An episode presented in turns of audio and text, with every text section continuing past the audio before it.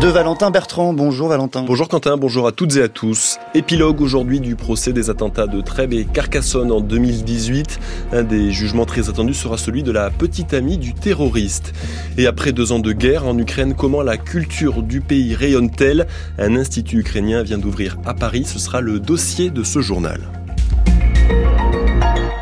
Lors du verdict au procès des attentats de Trèbes et Carcassonne, fin d'un mois d'audience, six ans après la triple attaque menée par Radouane Laknim, il a fait quatre victimes, dont le lieutenant-colonel Arnaud Beltram, venu se substituer à une otage. L'assaillant a ensuite été abattu. Les sept accusés jugés aujourd'hui le sont notamment pour association de malfaiteurs terroristes. Le parquet national antiterroriste a requis jusqu'à 11 ans de réclusion criminelle pour la petite amie du terroriste, Marine Péquignot n'avait pas 15 ans quand elle a rencontré Radouane Lactim. Elle comparait libre aujourd'hui mais risque de retourner en prison, Florence Turme. On n'est pas là pour juger Marine Péquignot de ses 14 à ses 18 ans, précise l'un de ses deux avocats, Benjamin Bobot. Cette période-là aurait effectivement relevé de la cour d'assises des mineurs. Les faits qui la concernent tiennent sur trois mois, de janvier 2018 jusqu'au jour de l'attentat. Et vous aurez terriblement de mal à qualifier l'association de malfaiteurs terroristes, insiste la défense. Il faut déconstruire ce portrait dressé par les avocats généraux, une sorte de Bonnie and Clyde du terrorisme, lance à son tour Alexandra Bourré. Tout le monde sait qu'elle s'est qu'elle a crié trois fois à la Wagbar devant un régiment du GIGN, mais il avait 23 ans, c'était une gamine en troisième E, l'emprise transpire par tous les ports de ce dossier. Une adolescente qui, de sa prison, écrit une lettre avec plein de petits cœurs à sa famille d'amour. J'ai école à 15 heures, les plats de maman me manquent, la terrine et le cordon bleu.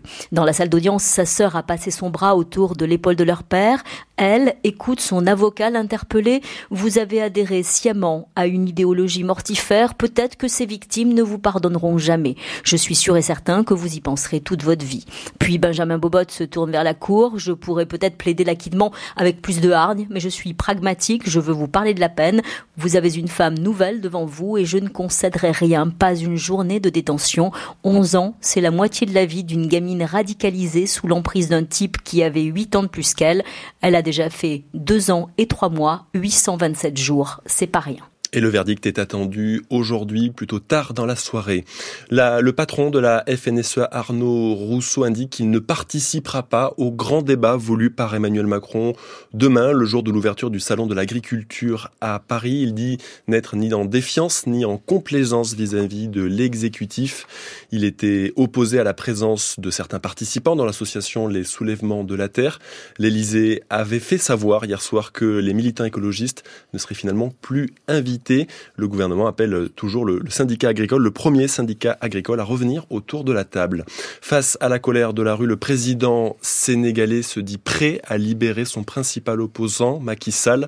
Dans sa prise de parole très attendue hier soir, il a annoncé quitter le pouvoir le 2 avril prochain, sans donner de date pour la prochaine élection présidentielle.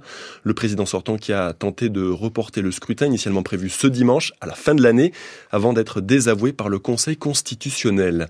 À la veille de la date symbolique des deux années de guerre en Ukraine, une attaque de drones et de missiles russes a fait trois morts à Odessa selon les autorités locales.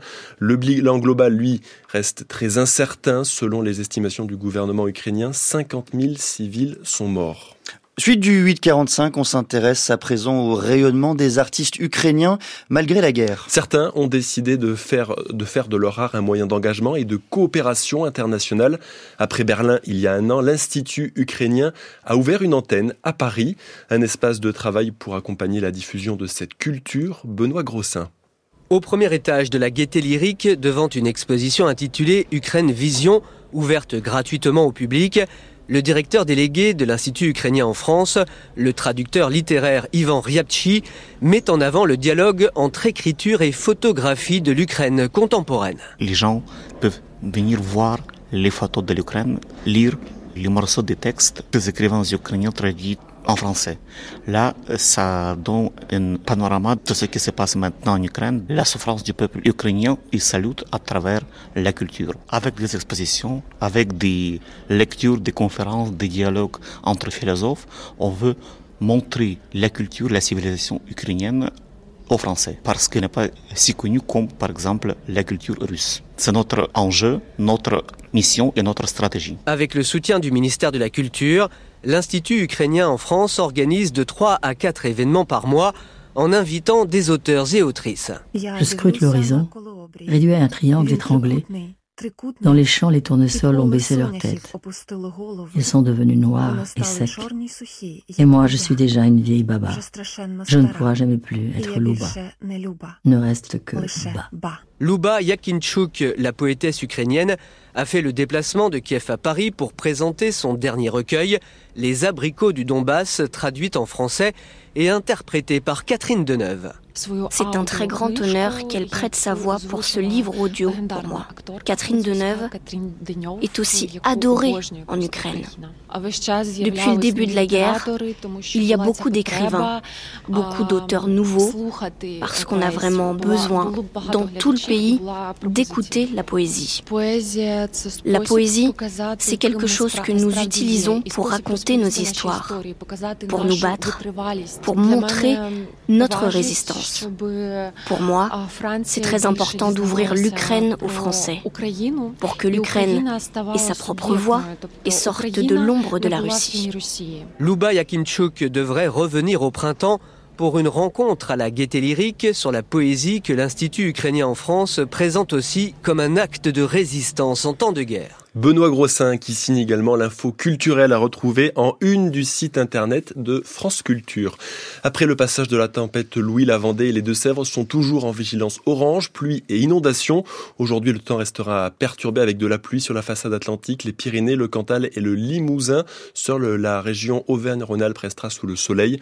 Les températures de 1 à 6 degrés ce matin, de 7 à 12 cet après-midi. 8h52.